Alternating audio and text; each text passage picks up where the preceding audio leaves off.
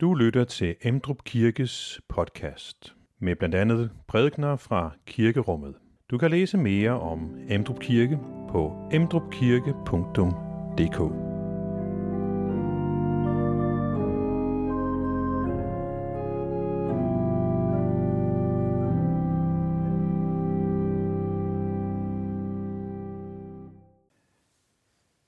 B i Jesu navn. Det er temaet i dag, at bede i Jesu navn. Jesus han øh, opfordrer disciplene den sidste aften, han er sammen med dem til at bede til Gud i hans navn. Så spørgsmålet, er det en garant for, at vi får det, vi beder om? Er det en form for magisk formular?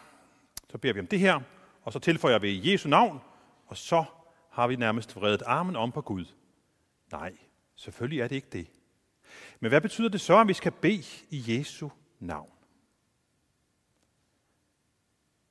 Det kan du overveje, og så vil jeg prøve at komme med et svar i prædiken.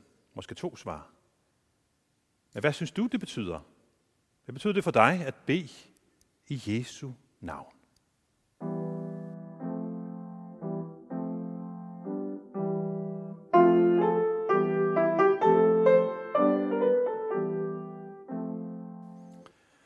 Dette hellige evangelium skriver evangelisten Johannes.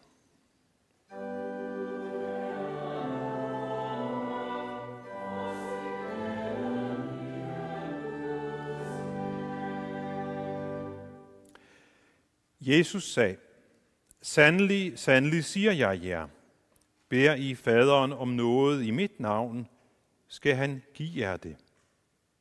Indtil nu har I ikke bedt om noget i mit navn, Be, og I skal få, så jeres glæde kan være fuldkommen. Sådan har jeg talt til jer i billeder. Der kommer en tid, da jeg ikke mere skal tale til jer i billeder, men øh, lige ud forkynde for jer om faderen. Den dag skal I bede i mit navn, og jeg siger ikke, at jeg vil bede til faderen for jer, for faderen elsker jer, fordi, for faderen selv elsker jer, fordi I elsker mig og tror, at jeg er udgået fra faderen. Jeg er udgået fra faderen, og jeg er kommet til verden. Jeg forlader verden igen, og jeg går til faderen. Amen.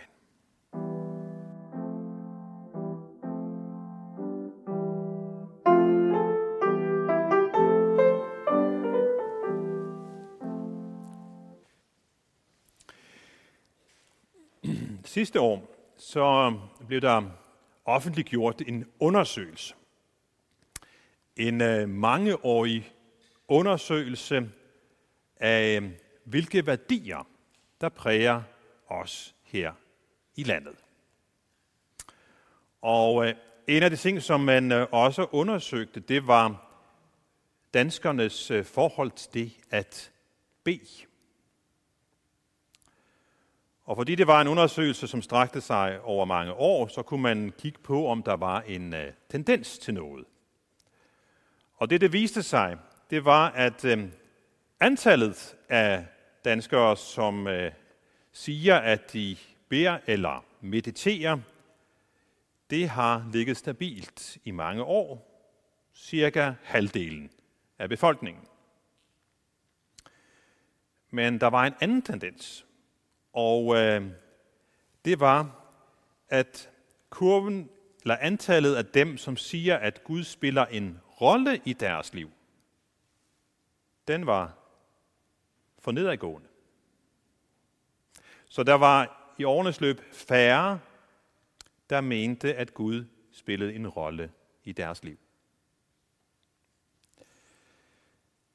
En af forskerne blev så spurgt, hvad, øh, hvad kunne det her tyde på? Og øh, hans svar var, at øh, religion i dag føles mindre forpligtende end tidligere. Så religion føles mindre forpligtende.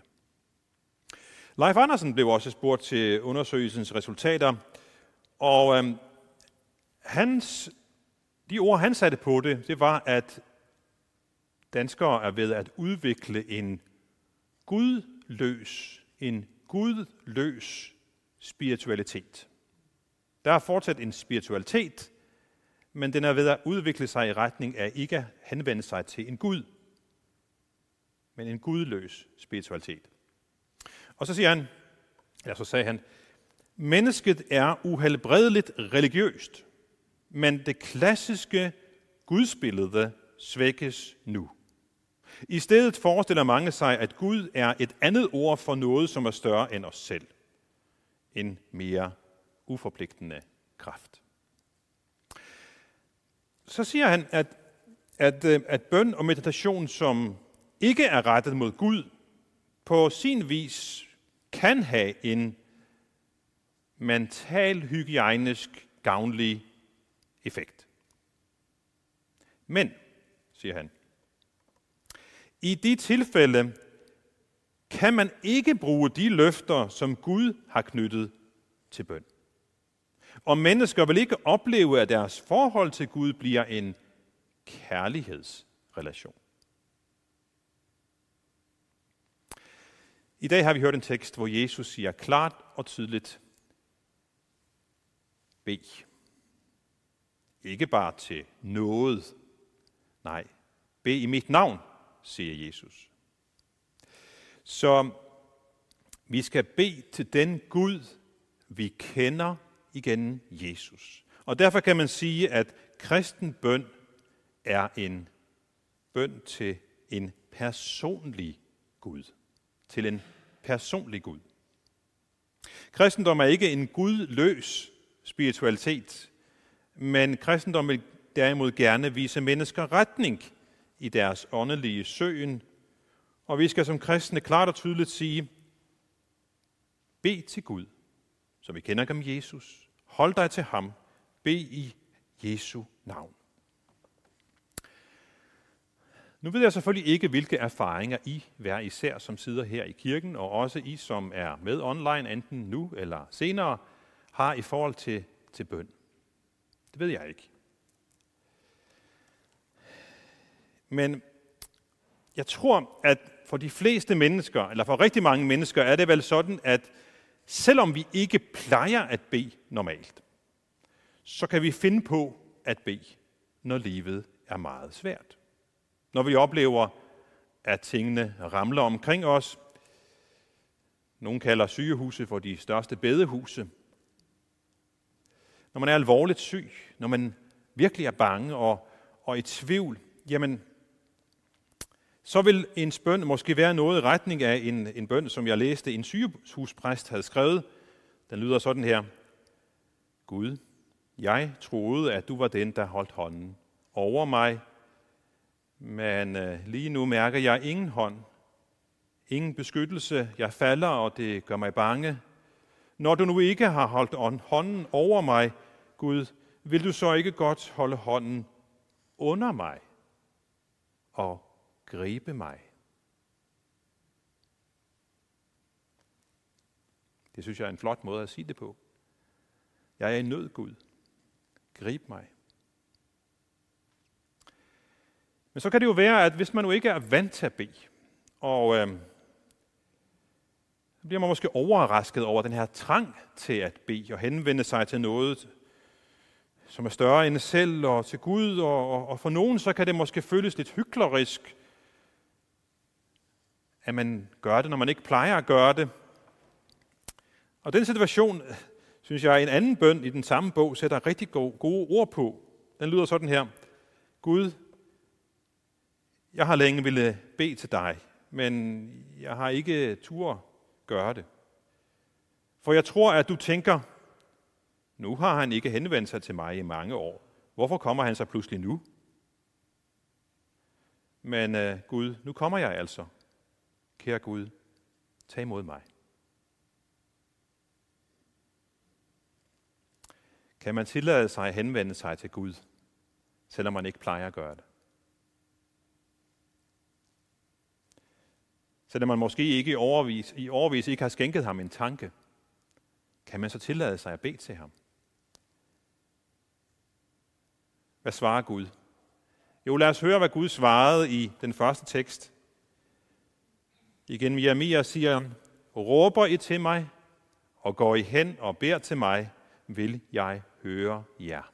Søger I mig, skal I finde mig. Vi er altid velkomne til Gud i bøn. Hvis vi havde læst den anden tekst, i dag kunne, kunne vi have valgt to forskellige tekster, øh, det gamle testamente. Hvis vi havde læst den anden tekst, så ville vi have hørt om, om Jakob. Jakob fra det gamle testamente. Og øh, Jakob var jo en, øh, ja, han havde visse udfordringer med øh, sandhed og løgn, og øh, assisteret af sin mor, så snød han også sin far. Han snød selv sin bror, og blev nødt til at flygte.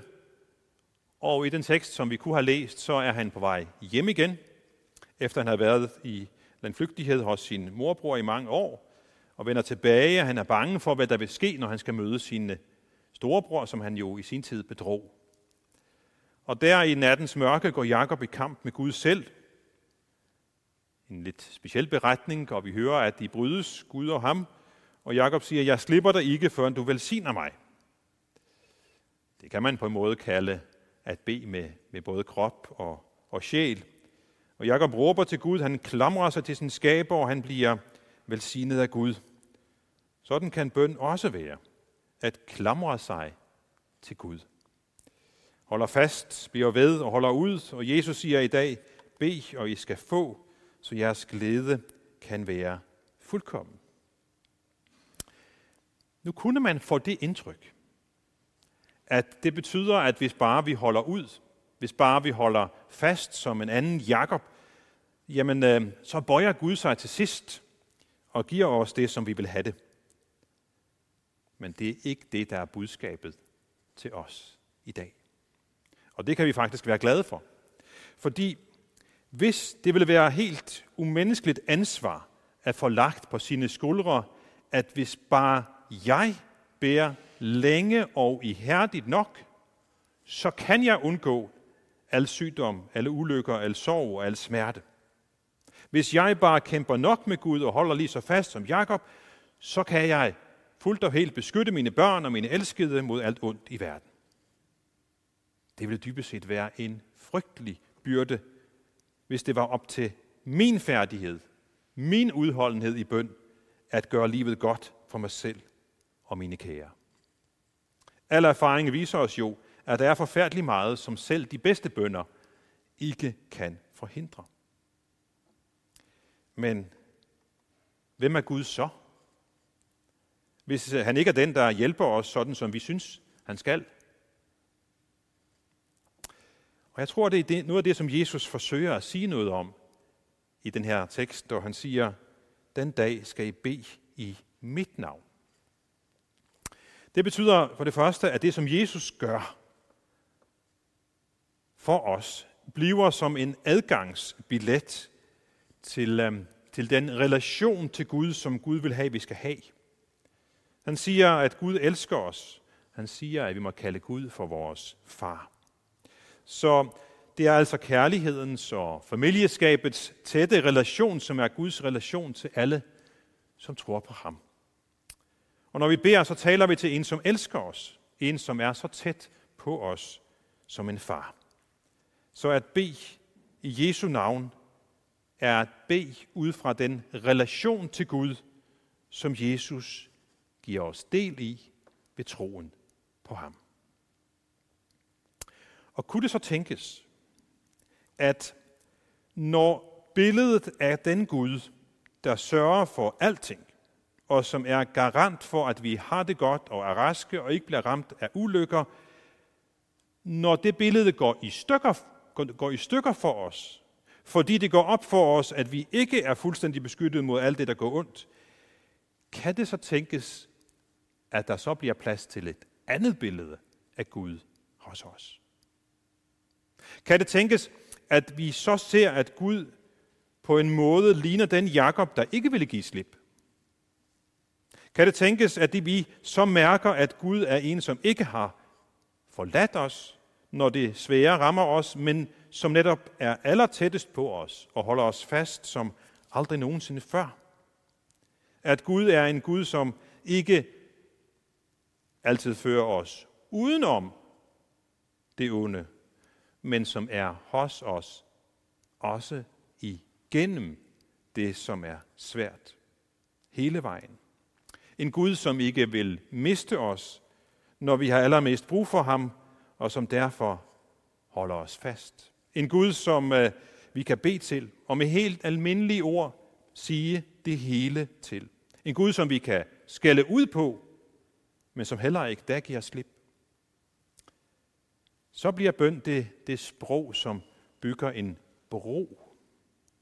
Som bygger en bro imellem os og Gud. Og jeg tror også, det er noget af kernen i det, som Jesus kalder at bede i hans navn. Det Jesus har gjort muligt, det er, at vi med fremodighed kan komme til Gud og sige det til ham, som ligger os på hjerte. Komme til ham på en måde, der bedst kan sammenlignes med barnets frimodige henvendelse til sin kærlige far. At vi har en far, som har omsorg for os, som lytter til vores bønder, men hans omsorg kan også nogle gange betyde et nej til vores bønder. Og derfor må vi huske, at vores lykke og glæde, den ligger ikke i, om vi kan få opfyldt alle vores behov, men om vi med opfyldte eller uopfyldte behov ved os elsket af ham. Bøn i Jesu navn er ikke en slags trylleformular, vi kan bruge for at sikre os, at vi får alt det, vi gerne vil have. Bønne Jesu navn handler heller ikke om, at vi skal have Jesus til at hjælpe os med at få overtalt Gud. Nej, Gud elsker os jo, siger Jesus. Som disciple, som de disciple, der elsker Jesus. Jeg tror, at vi finder ind i noget af det at bede i Jesu navn, når vi fokuserer på at lytte til Jesu ord. Tale med Jesus, så vi på den måde finder ind i, hvad der er hans gode vilje. Når vi finder ind i at bede i Jesu navn, så giver det os en glæde, siger han. Joni, da hun var 17 år, så sprang hun ud fra en klippe, så vidt jeg husker, og, og hendes øh, nakke knækkede, så hun efter det kom til at sidde i kørestol. Og øh, hun har skrevet mange bøger, mange andagsbøger, og hun har, nævner et vers i Salmernes bog, som for hende er blevet nøglen til at forstå det her med at bede i Jesu navn. Det er salme 37, vers 4, hvor der står, Find din glæde i Herren, så giver han dig, hvad dit hjerte ønsker. Find din glæde i Herren, så giver han dig, hvad dit hjerte ønsker. Og hun fortæller, at hendes erfaring er jo, at jo mere hun lader sig fylde af glæde over Gud selv, og lader sig fylde af glæde over Jesu kærlighed mod os, jo mere ønsker hun, at det glædelige budskab må blive må velsigne mange flere, og så bliver det også indholdet i hendes bønder.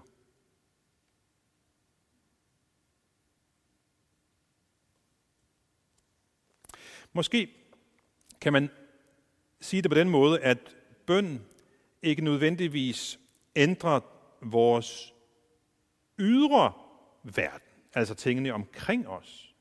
Men bøn nogle gange ændrer tingene inden i os, altså vores indre verden. At bønnesamtalen med Gud kan hjælpe os med at forstå og samle vores bøn om det, som er hans vilje og som giver den gode glæde. Lad mig komme med et eksempel. Når vi beder til Gud, så kan han hjælpe os til at indse, at han måske går mere op i, at vi lever i sandhed, går mere op i at forme og modne vores tro, vores håb og vores kærlighed, og at han netop kan bruge det besværlige liv i denne formning af os. For hans mål er jo at give os den fuldkommende glæde.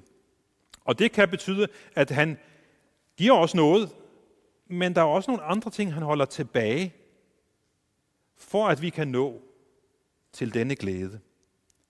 Også når det ikke ser sådan ud. Som Gud sagde gennem profeten Jeremias, så er hans mål med vores liv at give os en god fremtid. At give os et håb. Han har planer om lykke, ikke om ulykke for os. Så i Jesus ved vi, at han vil os det godt. Han vil fremtiden. Han vil håbet for os.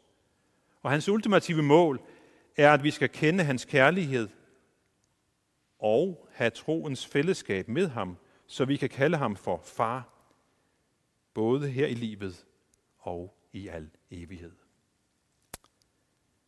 Lad os rejse os og med apostlene tilønske hverandre, hvor Herres Jesu Kristi nåde, Guds kærlighed og Helligåndens fællesskab være med os alle. Amen. Find flere podcast og læs mere på emdrupkirke.dk